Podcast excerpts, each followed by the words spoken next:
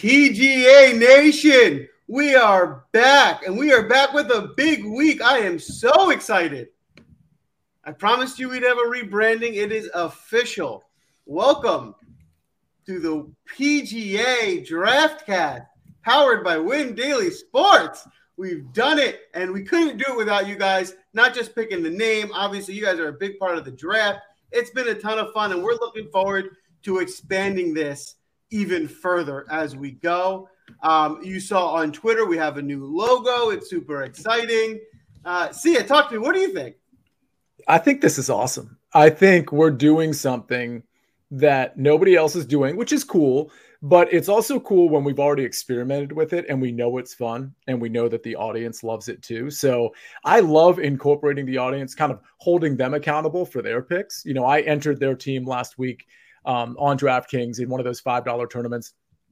Frankly, I can't remember how it did. I know the only one that was really contending, I think, was was Spencer's last week.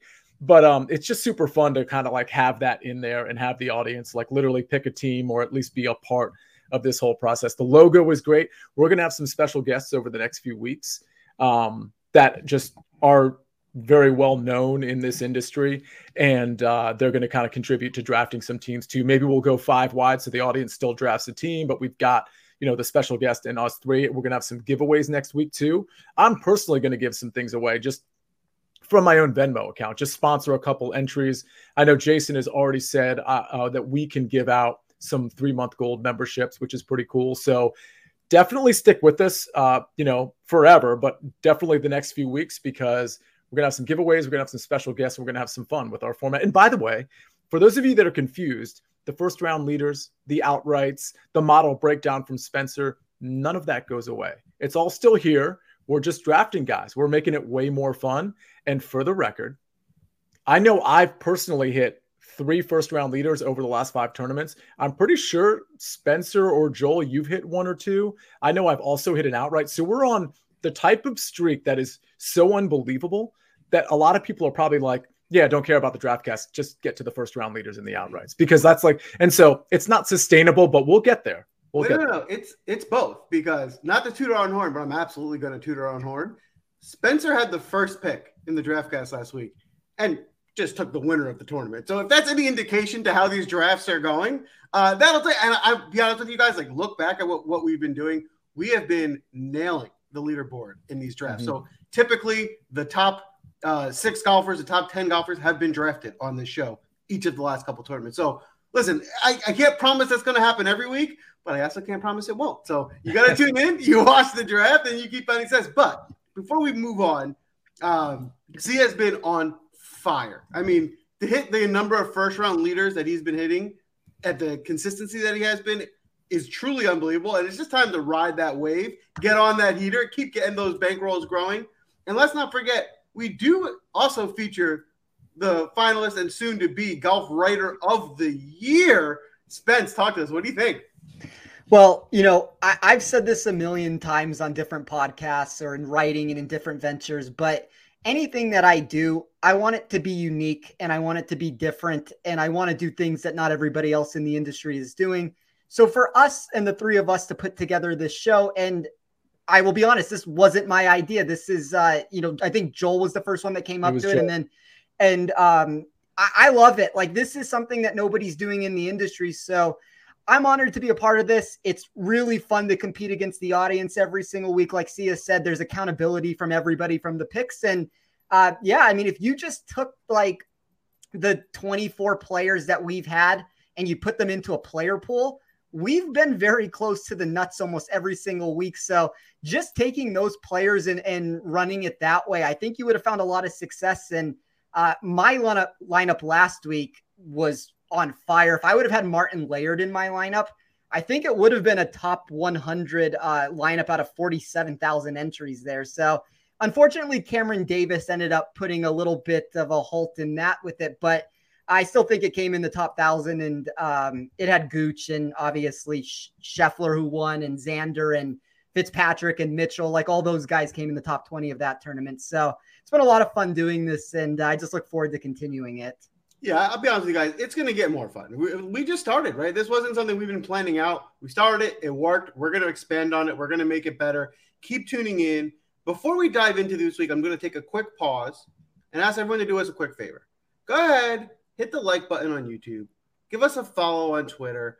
It really, like, if you're getting value out of the content we're providing, you like the show, it goes a long way to help us expand it, make it better for you guys. So we'll give everyone a minute. Go ahead, and do that. Hit the like button, follow us. Uh, it's really helpful. But while you do that, we have an exciting week of golf ahead of us here, right? Not just are we having a fun draft, but this is going to be a great tournament. The Genesis Invitational, uh, you know, even though it's not a major by any means, DraftKings is playing it almost like a major. You have the biggest tournaments that DraftKings provides this week. Um, you have a field that is loaded this week. It's going to be a ton of fun. And of course, we are going, going back, back to Cali. So we're staying in California. The end of the stretch, we're at the Riviera. Spence, you want to kick us off? Give us the course breakdown. Yeah, I will keep this very short today. I, I mean, I think that anybody who is into golf, like Riviera Country Club, is one of the pristine venues that we get to play or we get to see yearly on tour. It's a demanding course that tests all facets of the game. And we see that with various risk reward holes and dog legs that move in both directions.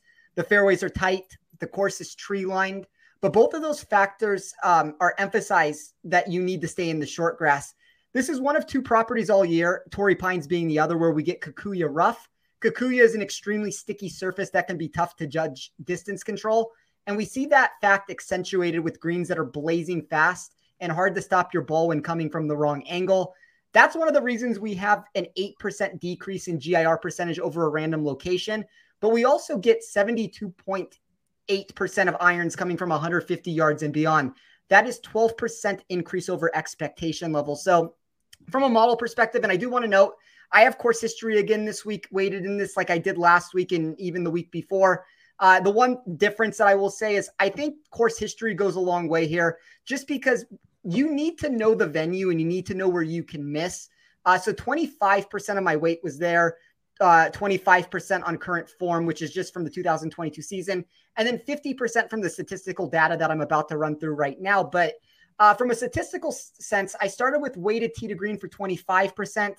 This is essentially a course specific recalculation that's going to emphasize more importance on around the green and a reweighted approach breakdown that looks specifically at iron play from 150 yards and beyond. I did weighted fast POA for 15%. Putting is going to matter here, or at least the ability to putt on fast POA is going to matter.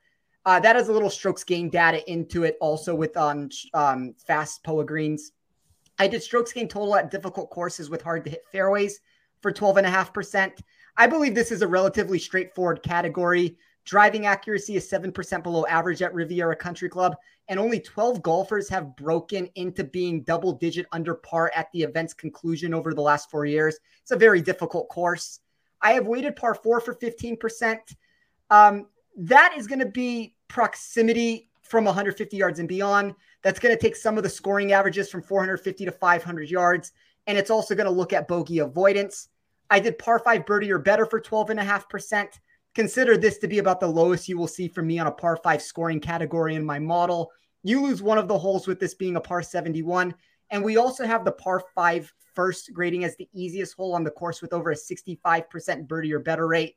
Um, the other two are more difficult. You're going to need to score there, but there's only three. One is essentially a gimme that if you don't get it, and we've seen it in the past where you know a guy like Tony Finau found himself in contention, and I want to say he parred that hole almost every single day over like all four days of playing it. So, you know, you're going to need to score if you want to win. But then uh, I have weighted short game for 12.5%.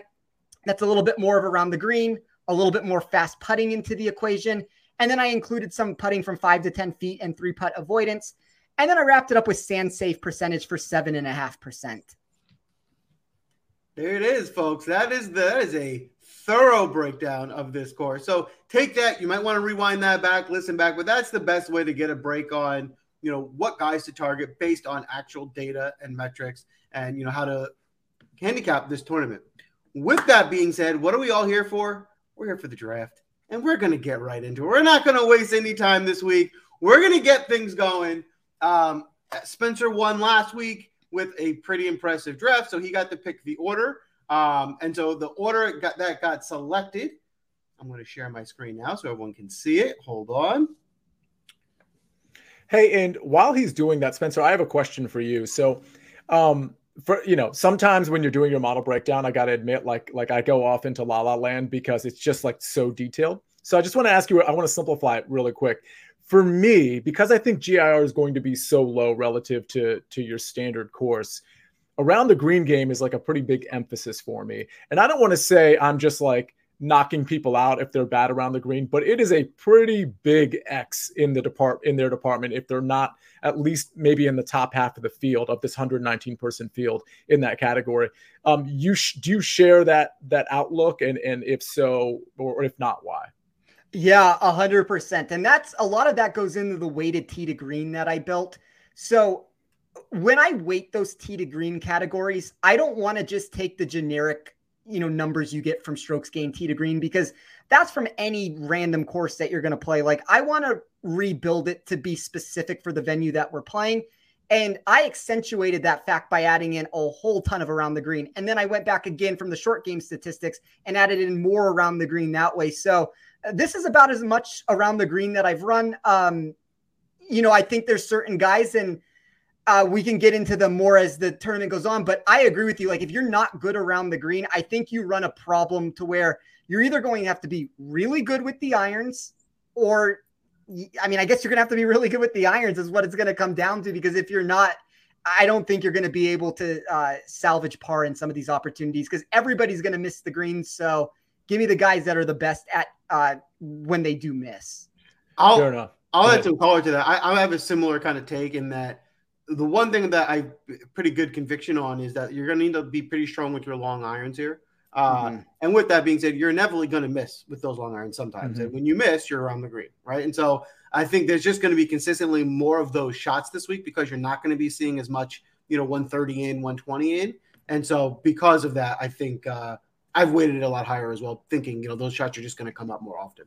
The other thing to add to that really quickly Sorry, I didn't mean to cut you off. No, no, no, no, no. Go ahead. Yeah. Uh, it's you know you have Kikuyu rough here, and that Kikuyu rough is really sticky. So I think if you can know where to miss, that's going to be important. And when you're playing out of the rough and with these greens being lightning fast, it's hard to stop your ball on the putting surface.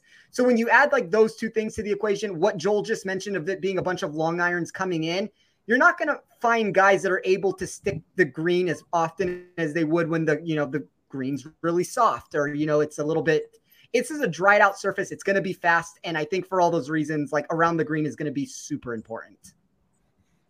Yeah, totally makes sense. Uh, real quick, Joel, before we get started, we have so many people in the chat that I just want to acknowledge. First of all, Jason Mizrahi is in the chat, the the leader here at Win Sports, president, CEO, whatever you want to call him. He is all of those things.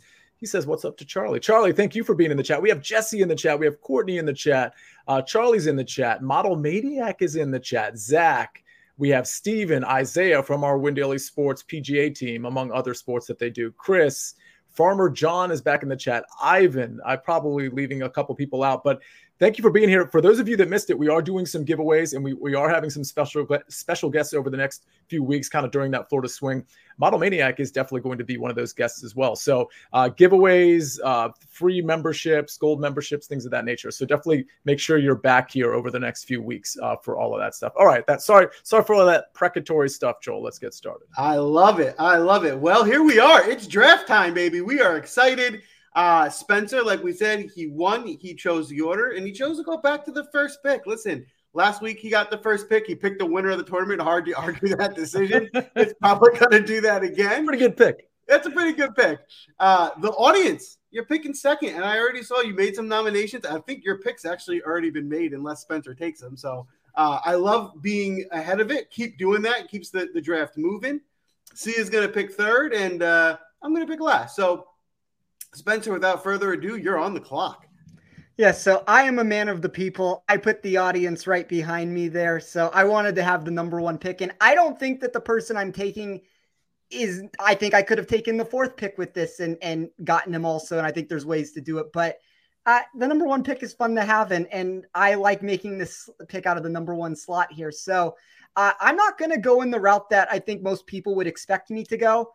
And I think a lot of times I don't go in the routes that people expect me to go with it. But Uh, there's a lot of different options. Um, I don't want to give too much away of players that I considered, but you know, there's a lot of ownership near the top here. I think that we're going to see that these boards play out in a very specific way for all of us here. But there was one guy in particular, and this is the first time since the Players' Championship last year that a golfer graded number one for me in my model in a tournament that Jon Rahm was in that wasn't Jon Rahm from an upside statistical perspective. So uh, I'm going to avoid saying who the other person is right now because I don't want to give anything else away because I don't want to start naming names that I might want later on in this. But uh, for this particular scenario right now, Xander Schauffele is going to be my pick at $9,900. Wow.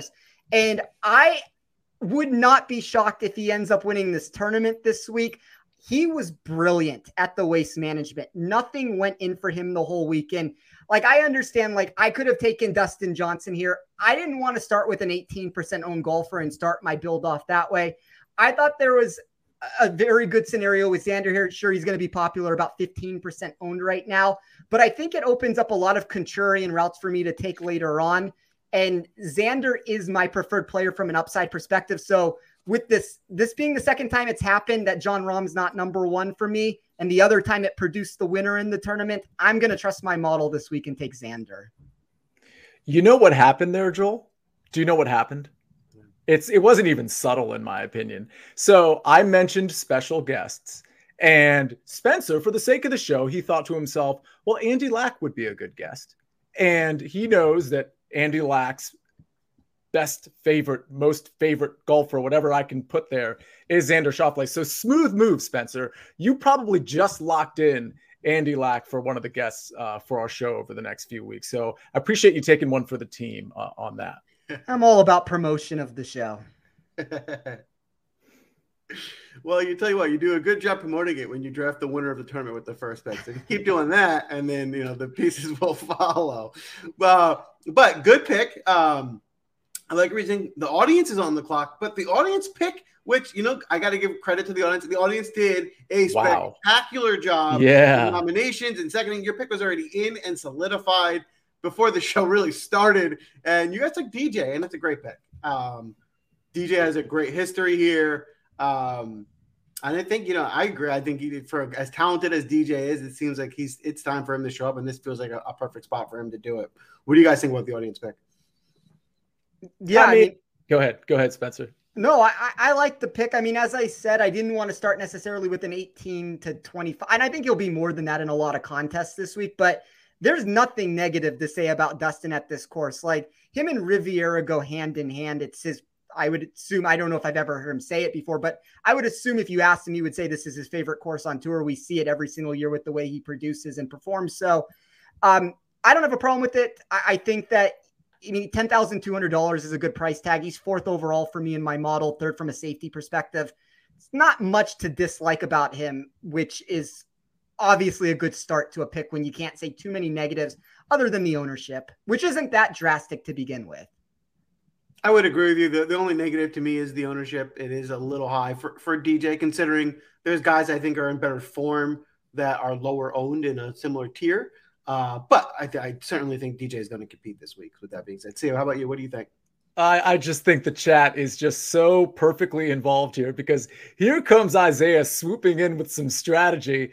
We can get Cam on the rebound, as I agree, but gotta go DJ. And I'm thinking to myself, well, by the way, I do like Cam Smith. Now I'm thinking, well, maybe you don't get him on the rebound. So we got a couple seconds for uh, for Cam. So whatever, we'll, we'll try to pretend we didn't see these things. I want everybody to roll in with their picks, but I think that's super interesting. I am not going to take Cam here. Um, by the way, I think the DJ pick is fine. He's obviously, you know, if you're emphasizing course history, he's going to be one of a handful of guys that uh, really grades out super well here. Speaking of grading out super well, just from a metric standpoint, but also from a course history standpoint, Taylor Gooch I mean, he's doing everything. And I understand most people want to start at top, you know, 10,000, 9,000. Believe me, there's plenty of guys up there that I like that I can take later on. I don't have to take them with my first pick here.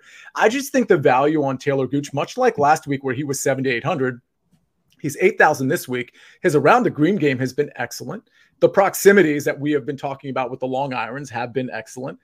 The approach game has been very good. Like he is doing everything right that I would want in a golfer on this track. Oh, and by the way, he has good course history here. So I'm just going to go ahead and steal some value off the board before I go uh, on the upper end. Give me Taylor Gooch. Yeah, and like, like for, from a game theory perspective, if we're just looking at this of us four competing against each other, like you know, I started with a ninety nine hundred dollar golfer.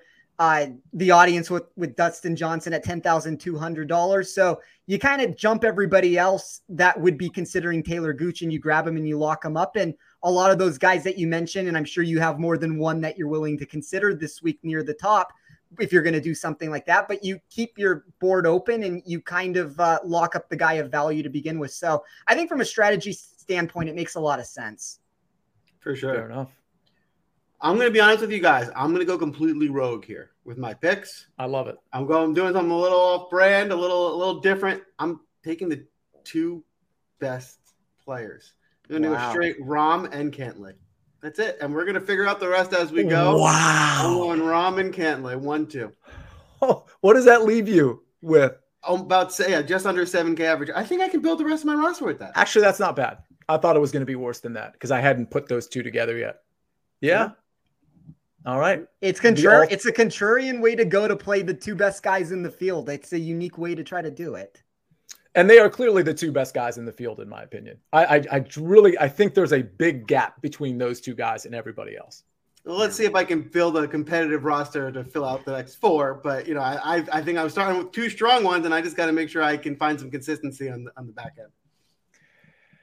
Wow. Okay, so that's very interesting. So. Uh, I, I feel like I know what the audience is going to do with their pick based on how they've spoken.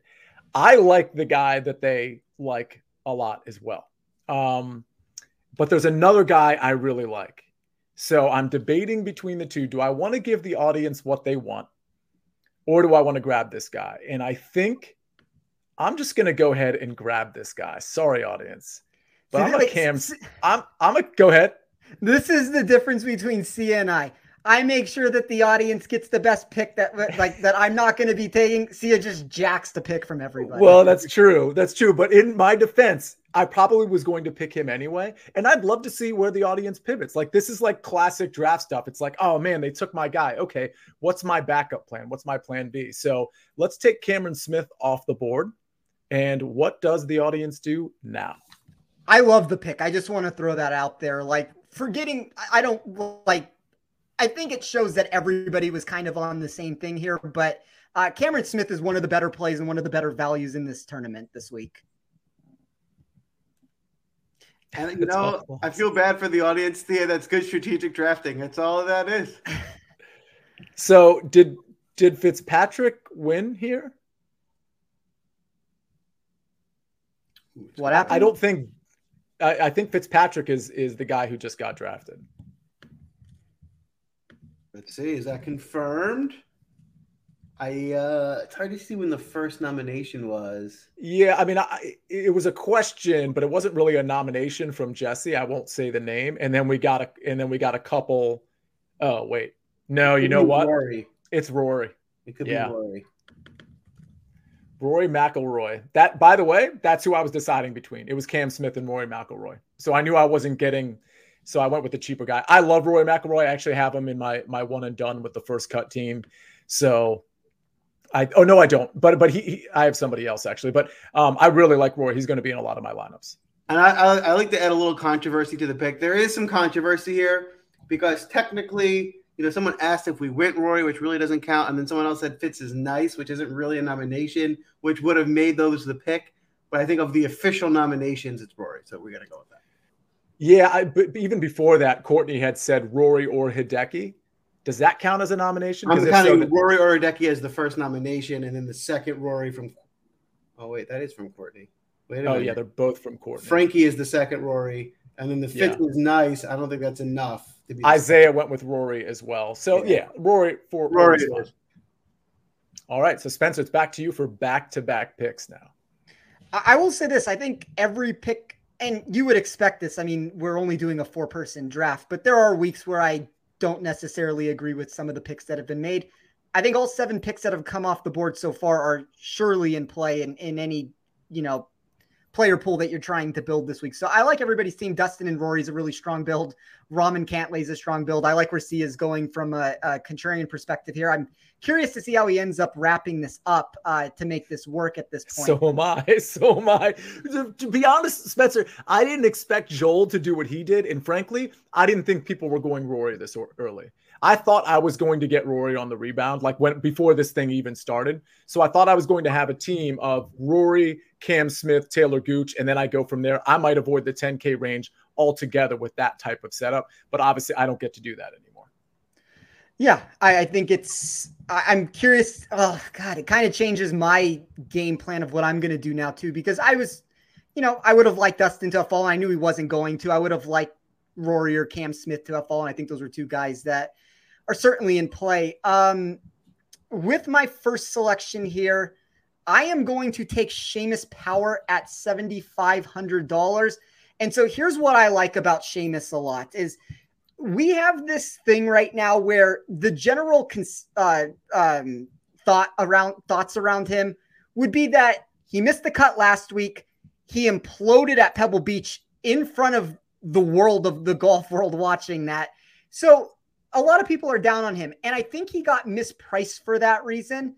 Um, when we look at the miscut that he suffered at the waste management, that was a tournament that he gained in all facets of his game, and he lost with the flat stick with over two shots there. I think if he's the putter is decent, he makes the cut there. This is still a player that's made 15 of 19 top 31 finishes in his last 19 tournaments. So I think this is a guy that's going to provide me some safety and some upside at this um, price tag of 7500 and so the second one is going to be what's difficult for me because now Sia and I might be stuck in the same range of certain players. I don't know exactly where Sia is going to go with it, but well, first of all, I, I love the Seamus Power pick. I think he's he's getting overlooked in a really big way because of what's sort of transpired over the last tournament and a half. And at 7,500, the way he has been ball striking predominantly, uh, I mean, he just, he's such a good value, in my opinion. Yeah, I, I agree with you on that. Obviously, I took him, but I, uh, I don't know what to do with this second pick now. Um, I don't. I assume Sia has one of two guys that he would be considering in this spot. I don't know which route he's going to go, and I'm going to change my game plan with how, I guess, near the top we're going on these picks here, and I'll worry about it on the bottom end. Uh, I am going to lock up another $10,000 player and kind of tie Sia's hands a little bit, depending on what he decides to do here. But uh, it's probably not going to be the one you're going to take. Uh, I don't know that for sure, but I'm going to take Justin Thomas at 10,700. And what I like about Thomas is he is number one in my model from a course specific standpoint. The only thing missing from his game right now is he is just not making any putts. I think if some putts start dropping from him, we get a completely different outlook of his game. And, you know, he's missed the cut back to back years in this tournament, but two top tens before that. So I think Thomas has win equity here. Obviously, I mean, he's one of the top guys, but I think he potentially might have the best win equity of anybody in this field. And I'm even including Jon Rahm in that mix here. And I know that's going to be a contrarian point of view with that, but I really like Justin Thomas. I just want to make sure that I land him and uh, don't end up losing him to Sia. Interesting. Yeah, I wasn't going to take him. He was kind of on my radar, but I but I wasn't going to take him ultimately. There's another guy in a similar range that I like. Well, then I might have made a mistake based off of that, and I, we'll we'll see who ends up falling to me. I mean, as of right now, the board has gone fine, but you never know. Well, the audience is on the clock, and it looks like they're making they have some traction here. Um, Molinari's been mentioned. Rye. So yeah, if if it's on your pick, and I don't know when the Molinari question mark thing happened, but I, I don't know if that's an actual nomination. Probably not. I think no. I think might I be Alex Noren. I think Noren's the right the pick. I think yeah. that's the most traction. So Alex Noren audience pick. He's been playing well, and he does tend to play be streaky. He's someone that tends to you know go on spurts where you know he'll play well for a few tournaments in a row. I like that pick. What do you guys think? Noren wasn't a guy I was going to be on this week. I mean, I don't have a massive viewpoint one way or another with it. I mean, there's other people in the range I like a little bit more than Noren this week, but uh, 43rd in my model, so he's kind of you know priced about where he should be. I actually like Noren. I find him to be, and I've said this plenty of times before, I find him to be kind of like a poor man's Cam Smith. Not a guy that's ever going to rate out super well, but finds a way to get it done on courses where you really have to navigate and play smart. Short game is there for him. The putter can get hot. And by the way, his finishing positions kind of prove that he's he's probably a good guy here. I mean, I think he's got like two top 20s over his last three attempts here. So that's pretty impressive for a guy that's 7,500. I don't know that I was going to get around to him in in defense of what Spencer was saying, but I definitely think he's a course fit here for sure. All right. Taylor Gooch and Cam Smith. So, man, I, I, really wish I had an opportunity to take Rory McIlroy here, but we're going to test the theory on this next one. So I, I was I was in between two guys and now I'm still in between two guys because I'm looking at finishing positions at this tournament and I'm I'm starting to get a little shaky. But we're going to test something out here. I'm going to go for some upside. It's an unconventional pick and you'll you'll understand why I'm saying this in a second. But this guy, he's typically thought of as a scorer, but he's got the all-around game that I'm looking for, including the short game, the putter game that I'm looking for. And we've seen very recently how good he is with the ball striking. I'm going with the guy who just won last week. I'm taking Spencer's guy from him because apparently Spencer thinks he's trash now. Give me Scotty Scheffler at 9,200. I know everybody just like glosses over the guy who just won, but this guy's, listen, this guy's going to win a lot of tournaments. He's going to win back to back. I'm not really sure. Is he going to pay off his 9,200 price tag? I'm still not sure. But I think there's some value there, especially from an ownership standpoint, because I think a lot of people just don't want to play him this week. I think that makes sense. Yeah, a lot of people don't like playing someone after they win the hard division back to back. But like you said, he doesn't have to win. If he gets you a top five or ten, that, that's definitely hitting value for you. So I like that pick as well. Um, all right, I think uh, I know I'm going. My first pick is definitely going to be Adam Hadwin. I love the way he's playing. Um, his ball striking for him has been way up, and if he's continuing that hot streak, this is a course that he likes. Uh, this, of course, he has a, a pretty good history at. So I want to ride some of his kind of history momentum with his current hot form. I love Adam Hadwin's play, and this is not a guy I normally like. This is kind of a strictly I like what I've seen recently, and I want to stick with it. So I'm going to go there first. Still keeping me in, in my salary range I need to be in. Now, this second pick I'm going to take, I, I'm pretty convinced of who I'm going to take. It's a riskier one. He's got a really pretty solid history here, but he's not a big guy. I know Sia likes this guy. It's going to be James Hahn. Mm. Um, he's got, you know, his history here is really strong. I mean, if I look back at his last four outings 15, 13, 14, and 28. So at a golfer for 6,500, it's hard to ask for much better history, especially recent history. His current form is concerning considering his last four tries, he's missed the last four cuts, which is definitely a concern. But if you actually, if you take a deeper look at the actual ball striking numbers, um, they're not bad. I mean, in in two tournaments in January, he's gaining strokes on approach. He's gaining strokes um, around the green. So you know he's going to need to make some putts this week. But I think a lot of kind of is pointing in the right direction for someone I need to dive down to 6,500 for. All right. So is it already back to me? Oh man, that's not great. Okay. So how much do I? What, what's my average left here? 7,900. All right. I think I'm going to go low here. I, you know, I kind of want to take one of the suggestions from the chat because I like this guy quite a bit too, and they're gonna think I'm stealing from him again. I, I, know that's what they're gonna think, but like if you if you watched a show I did yesterday, you know I was on this guy. So I think I have. He, he doesn't have any course experience here. I think that's what's kind of holding me back here. But man, I think he's made se- yeah he's made seven out of the last eight cuts. He frees up some major salary for me. Keep in mind, this is a 119 person field. 65 and ties make the cut. So over 50% of the field makes the cut. So I feel like some of these 6K guys with upside definitely are more in play this week rather than your regular, you know, full field week. I'm going to do it. I'm going to take Aaron Rai, who again has made seven out of his last eight cuts. Doesn't have any experience here, which does worry me quite a bit. But I'm clearly going with kind of a boomer bust approach here, so I don't mind adding him in to the mix. I like that. So, sorry, audience. By the way. so, oh, it's on the audience. Okay. Oh, the audience is up. That is correct. Audience nominations. So to avoid confusion, um, we will start nominations at when your pick is up, so we don't have to, to see if it counts, and then we'll see who That gets doubled. So, um, That's twice from Sia, says Jesse. Good news is the Doctor Yeah. Deep does doesn't even like Aaron Rai. So there. It looks like Patrick Rodgers got nominated like four times. yeah, Yeah. Patrick Rodgers is that pick. I think it's a good pick. He's he's on my. I have a queue of guys that I'm considering my next pick. He's in my queue, so I think it's good. We're all kind of thinking about the same guys. I think that that's a solid pick. Yeah, the I want- only the only thing I would say about Patrick Rodgers, he's going to be very very popular this week. He's looking like he's going to be about 10% owned, but um I think this is a perfect course for him. I don't think you could draw up a better course for Patrick Rodgers. So Mhm.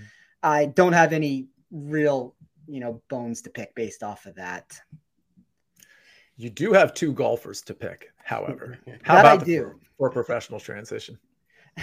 yeah, that was very smooth. Um, with the first one, this is somebody I was considering at the 301, so I'm really happy he fell back to me. But uh, here's a golfer that has gained or been par or better in his last 21 rounds. I think that the form is in the right direction. I think we've seen this guy from a DFS perspective go under owned most of these weeks because the course history hasn't exactly been brilliant from him, and we see him keep producing over and over again but I am going to go see Siwoo Kim at 7,300 for my first pick. I did not see that coming. I did not see Woo that coming. Seriously. After that, it's going to get uh, tricky here. So you have what is that already computed 7,300 remaining for your last two? Yes. Okay. So I'm trying to play around with some of these uh, prices here to see who's who I'm left with if I go certain routes with it. Um, oh, I don't know what to do right now.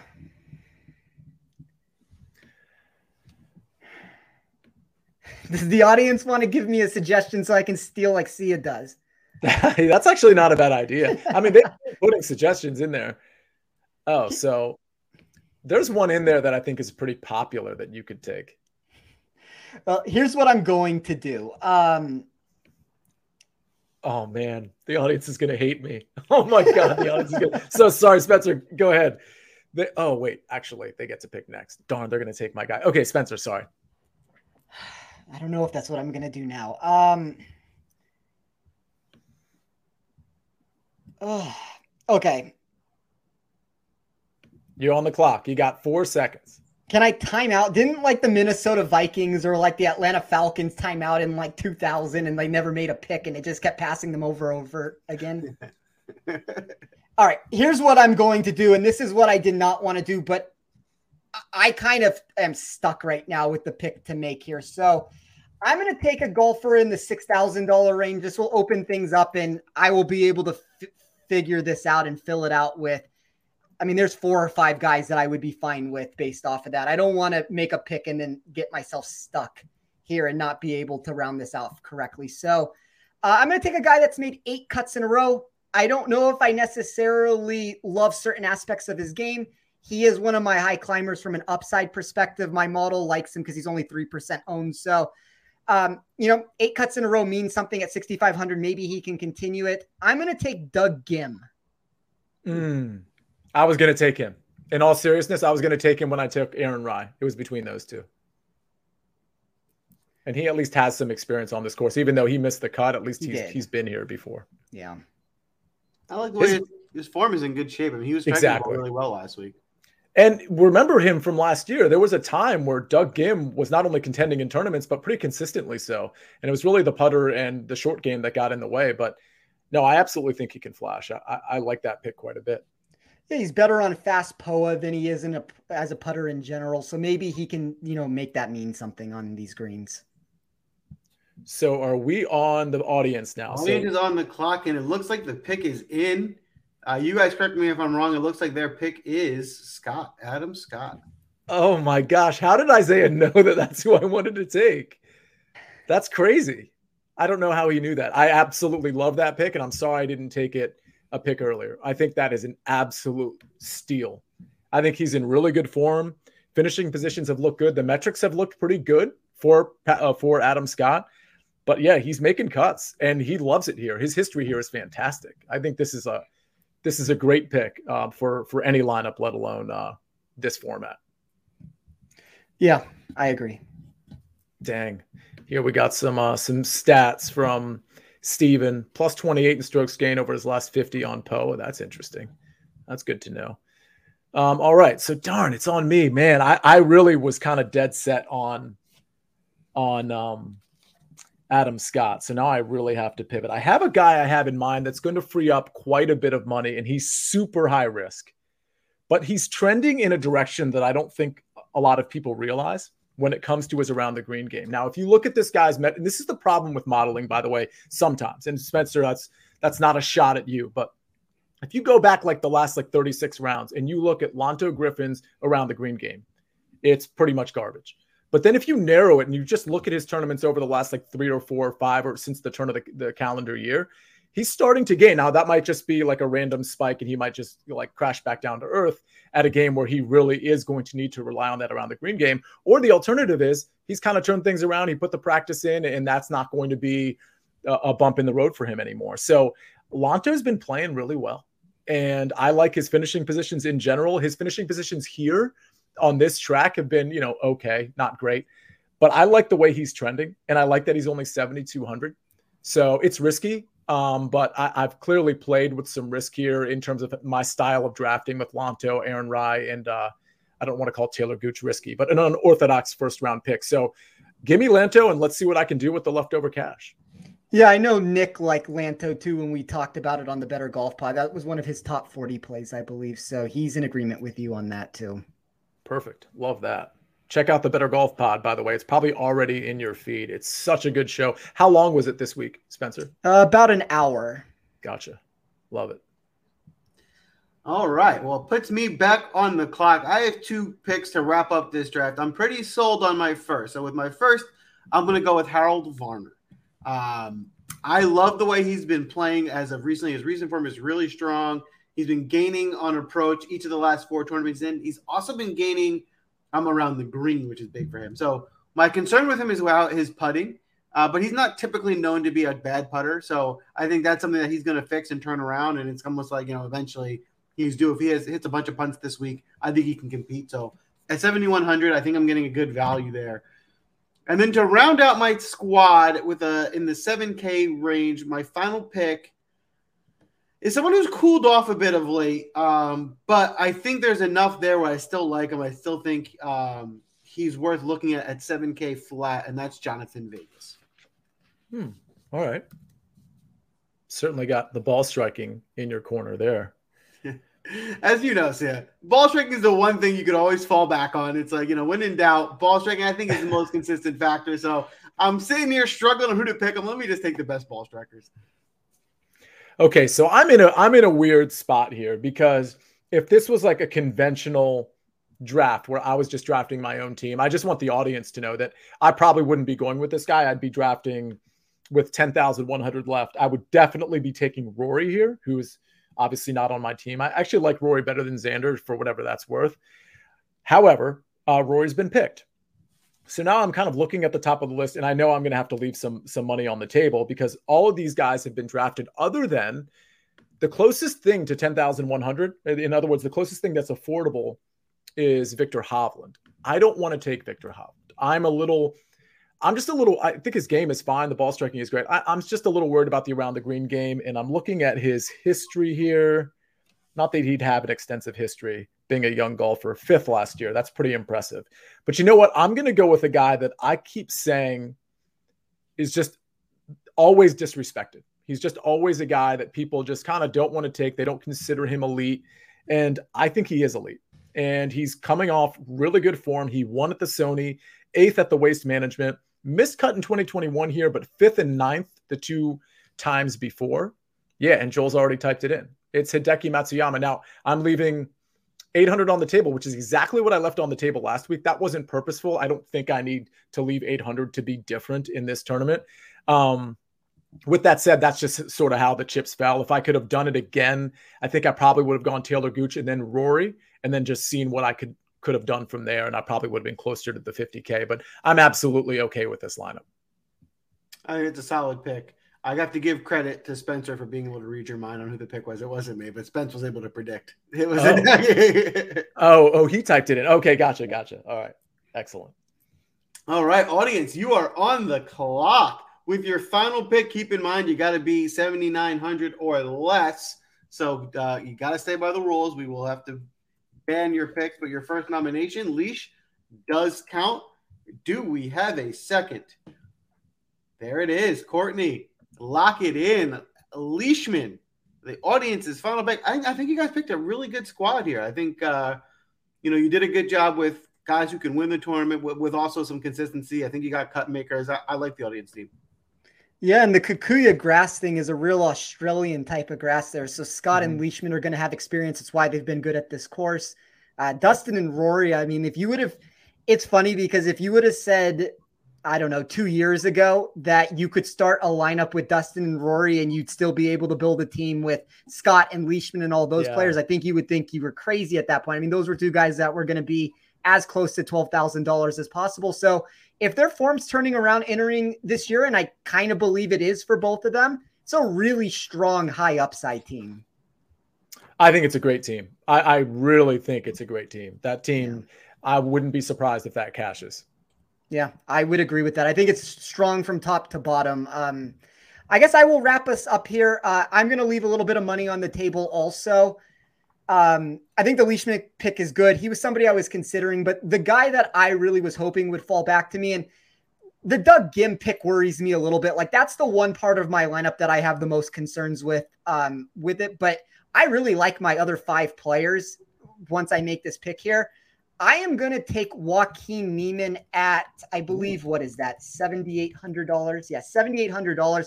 He's a value from me uh, when looking at it from betting DK. Uh, at 8% ownership, I have him as a value. I think for other alternatives that you could have considered here, I think Kevin Na makes sense. I think Paul Casey would make a lot of sense uh, if you want to get a little contrarian with it also. Those three were probably the three that I was most realistically going to take. Or uh, I would have liked Taylor Gooch if he would have been an option for me at $8,000 if I was wrapping this up in a potentially a different way with the full board up for grabs on me. And uh, just to throw it out there, I think my favorite start to a lineup, if I had the whole board open, might be Xander and Dustin this week. I think that that's a super strong way to start a lineup. That's great. Uh, I I love that, and I want to point out um, the one guy that didn't get picked that I really wish I had on my team, it just didn't work out that way. I do like Max Homa this week. Um, he's in great form. Cali golf, he's obviously very comfortable with. Um, returning champ here. I, I, just think I think Max Homa is a pretty great value at 8,300. So I wanted to just point that out. Not only is he returning champ, but the year be- before that he was fifth, and then 37th the year before that. He clearly loves it here. I, I, like that. I think we can add this as a segment. The one guy we think I missed on in the draft. I have one as well who has been playing really well over the last couple weeks. He's in just it's a really recent form thing, but I like what I'm seeing from Tom Hoge. Uh, he's been gaining mm-hmm. a ton of strokes on the field. I couldn't take him because I strapped myself with my first two picks salary wise, but if I uh, if I went a different route early and I had more salary, I think I definitely would have would have added Hoge to my team. Yeah, yes, I, go ahead. No, I was just gonna say. I mean, I think there's a lot of players in the seven thousand dollar range that I that I wish would have been taken. Like Paul Casey, as I mentioned, was one of them. I don't have a problem with Henley. I think that he makes a lot of sense. Uh, Kevin Na. I mean, these are names I'm kind of just reiterating over and over again with it. But um, the one guy for me that I would have really liked to have seen drafted, and I think he's a great GPP play because he's going to be 5% owned probably, is Jordan Spieth. I think yeah. this is the perfect venue for him to find success. And um, when I started Xander and Thomas, like there was no way I could get myself up to Spieth in that capacity, but I think he makes a whole ton of sense. So, just so you know, my plan was to take Adam Scott, which would have left me with 9,100, and I was going to take Spieth. I, I think, uh, and I'm not a Spieth guy, but on a course like this, which yeah. which relies on just kind of being a smart player and navigating a course and you know having the full game, I, I really like Spieth on this one. I think he's a great value at 8,900. Yeah, I think he's a value in all markets. I think that 40 to 1 price tag is even intriguing in the outright market. And I didn't get there either, unfortunately. But uh, I think there's a lot of ways you can play him this week. Mm-hmm. And it sounds, it looks like uh, Luke List is a pretty popular guy um, with the audience as well. And it, there's good reason for that. And honestly, you know, I, I wonder how popular he's going to be. He, he made the cut last week, but he was 53rd. He was pretty underwhelming on Saturday and Sunday. So I'd I'd love to see where his ownership is, but he certainly has the upside. So I think Luke List is a great play. I'm seeing 14 and a half percent right now. Okay. Gotcha. So, All right. Well, I that would, that's a wrap for the draft. Um, I think we all have some pretty solid teams. Um, you know, let us know if you, if you have a favorite lineup, which one you like. Drop it in the chat. Fun to talk about. We'll come back next week and crown the winner as always. Um, the DraftCast listener league coming out on DK. That's a that's good. a great that's a great question. Uh, we'll we'll we'll do that. It might not be like next week, but we'll figure out how we how we uh we can do that. Shouldn't be hard. Um, yeah, you guys could create a could have lineup also. Uh, yeah, this is great participation. But Joel, we're not even we're not even close to done because all the money that people are going to win from the first round leaders and outright picks. That's where we're at, right? That is where we're at. That is, listen, we are on fire. And when I say we, I mean Sia is on fire. He has been hitting first round leader after first round leader. Um, at this point, it's kind of like if you don't put every dollar you have possible on the first round leader bet, it's kind of like questioning your financial making abilities, right? Like, what are you doing, right? So, um, Let's dive right into it. Before we go to first round leaders, we'll start in the outright market. Spence, you want to kick us off? Who are you looking at in the outright market? Where Spencer's yeah. been kind of killing it though. Like Spencer's been hitting. I've hit one outright over the last five weeks in terms of like the outright outright, and I think Spencer's you've hit two, right? Uh, I've hit one since the start of the season, but uh, I've hit 11 over the course of like a 25 or 27 tournament span or whatever it's been. Like I got super hot at the end of last year with it at this point, I just expect you to pick the winner every week. So if you don't, it's kind of like, why? Well, how come you didn't tell me who won the tournament before it started? Well, that's we need to get to that point where like it's a shoe in like Sia's first round leaders are at this point. But uh, I have a really bulky uh, outright card this weekend.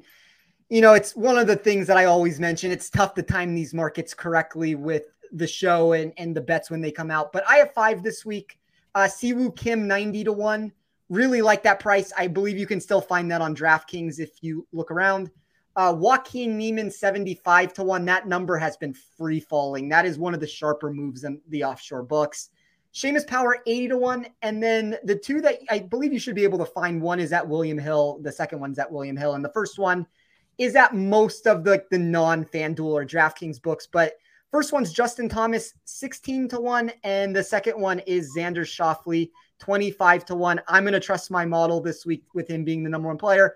And just to throw it out there, um, because I alluded to it and didn't bring it up. So last year, the only time or the last time a player graded number one on an upside perspective in a tournament with Rahm, when Rahm was in the tournament uh, was Justin Thomas at the Players Championship.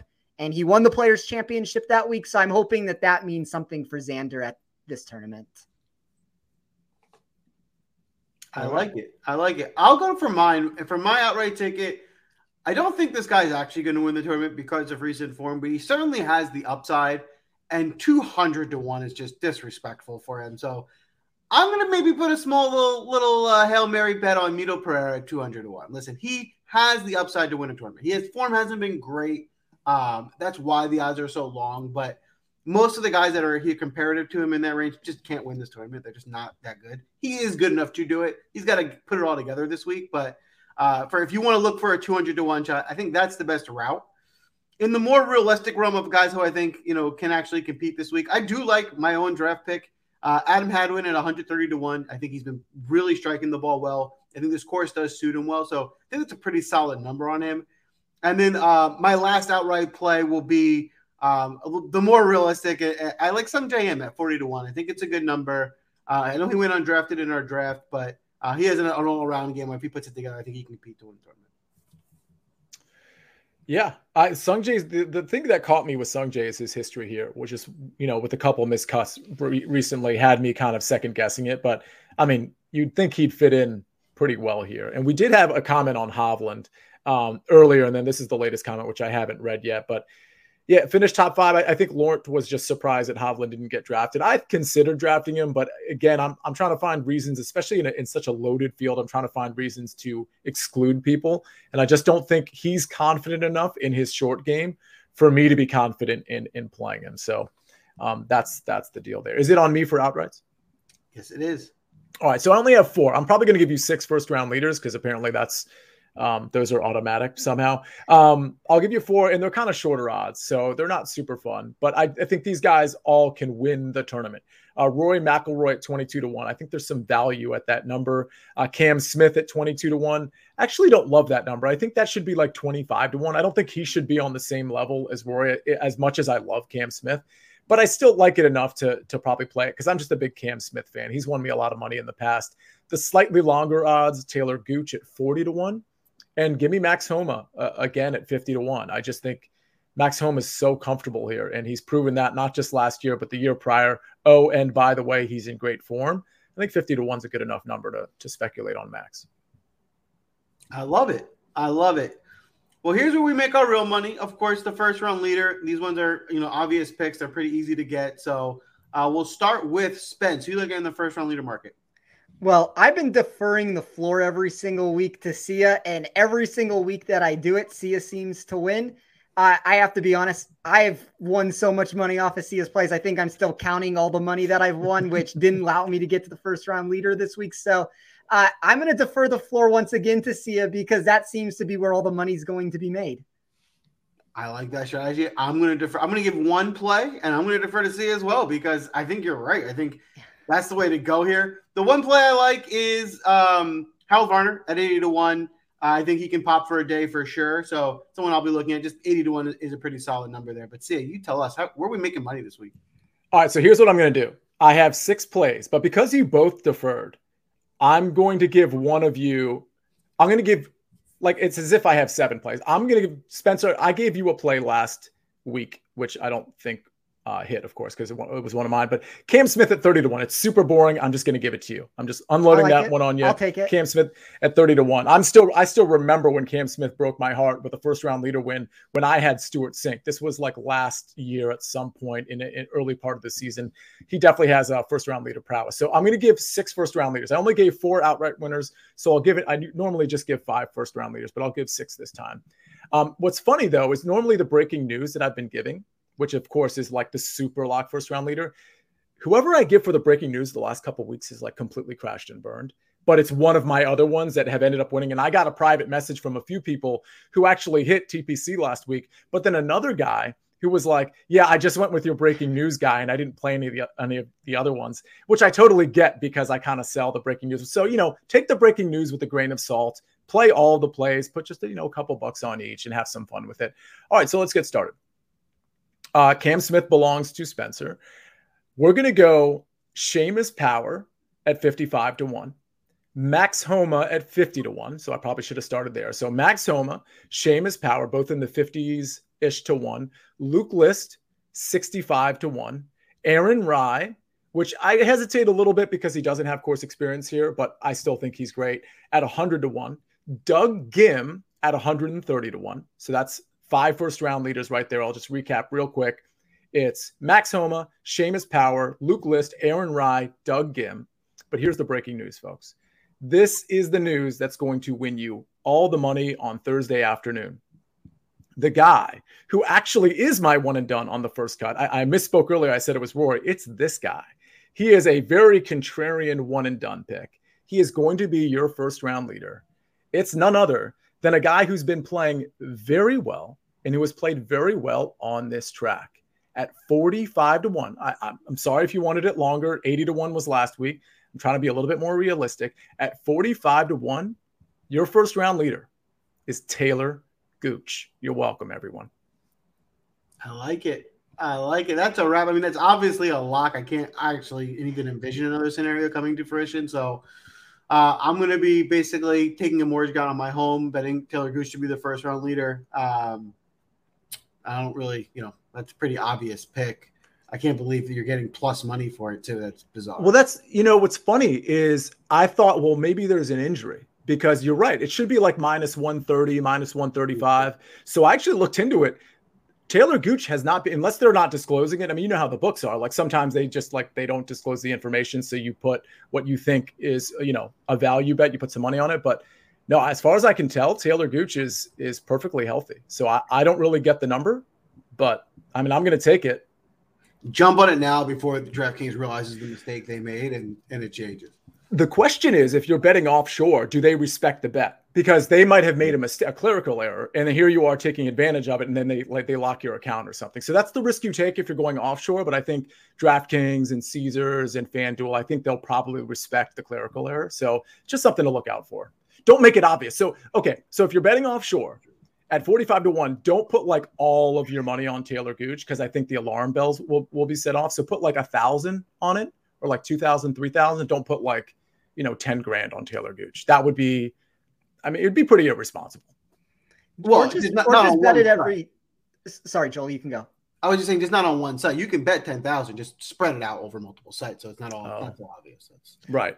No, that's true. That's essentially what I was going to say too. Or you can just like bet it every 20 or 30 minutes. I found that when you do that on errors, they're more likely to pay you than if you just hit them all at once. Smart. Smart. So, so for the for the folks who may be new to the show, and this is the last time I'm going to do this, so don't expect to hear this again. This obviously we're having fun. Don't actually bet thousands of dollars on a first round leader bet. That's incredibly irresponsible. it's not something I would ever suggest that you do. For a couple dollars on first round leader bets, and but every week we're going to come back and recommend that you spend all your money because in fairness, when it actually does hit, you're going to actually look back at me saying, like, why would he tell me not to put all my money on it? You told me who was going to win and he won. And I mean, if we're being honest, since the turn of the calendar year, we're hitting it at a 60% rate.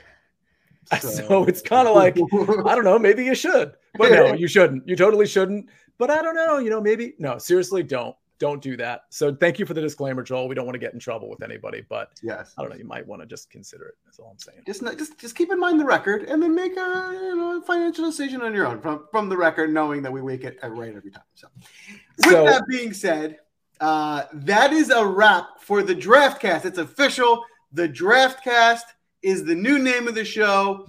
Check out the logo before you leave tonight. Smash that like button. Give us a follow on Twitter. Um, mm-hmm. It really goes a long way. It really helps if you like the show. Take five seconds out of your day, give us a follow. Um, anything else that I'm missing for tonight? Two things, actually, Joel. I'm so happy you asked because normally, you know, you just we just cut off the show and we don't end with anything that is the same thing every single time. So here's the thing: everybody who's still listening, uh, you know, some people kind of drop off, but like I hope you're still listening because I just want to remind you: next week there's going to be some giveaways. If you are already a member of Win Daily Sports, which frankly you should be we'll we'll give different types of giveaways for those people but people who are not members can come here and actually get a three month gold membership. I'll do some exclusive like venmo giveaways for entries into tournaments next week. I'll do a couple of those so that we have like a, a few things. And then we have some swag too some like win daily hats and things of that nature. And we're likely to have a very special guest next week and the week following. So everybody definitely join us next week and tell some friends to join us next week. We want to get this audience participation thing like absolutely out of control and crazy. Don't worry, all your voices will still be heard or read. Um, but definitely join us next week, uh, Tuesday night at eight o'clock. And then, really, the only other thing is sports.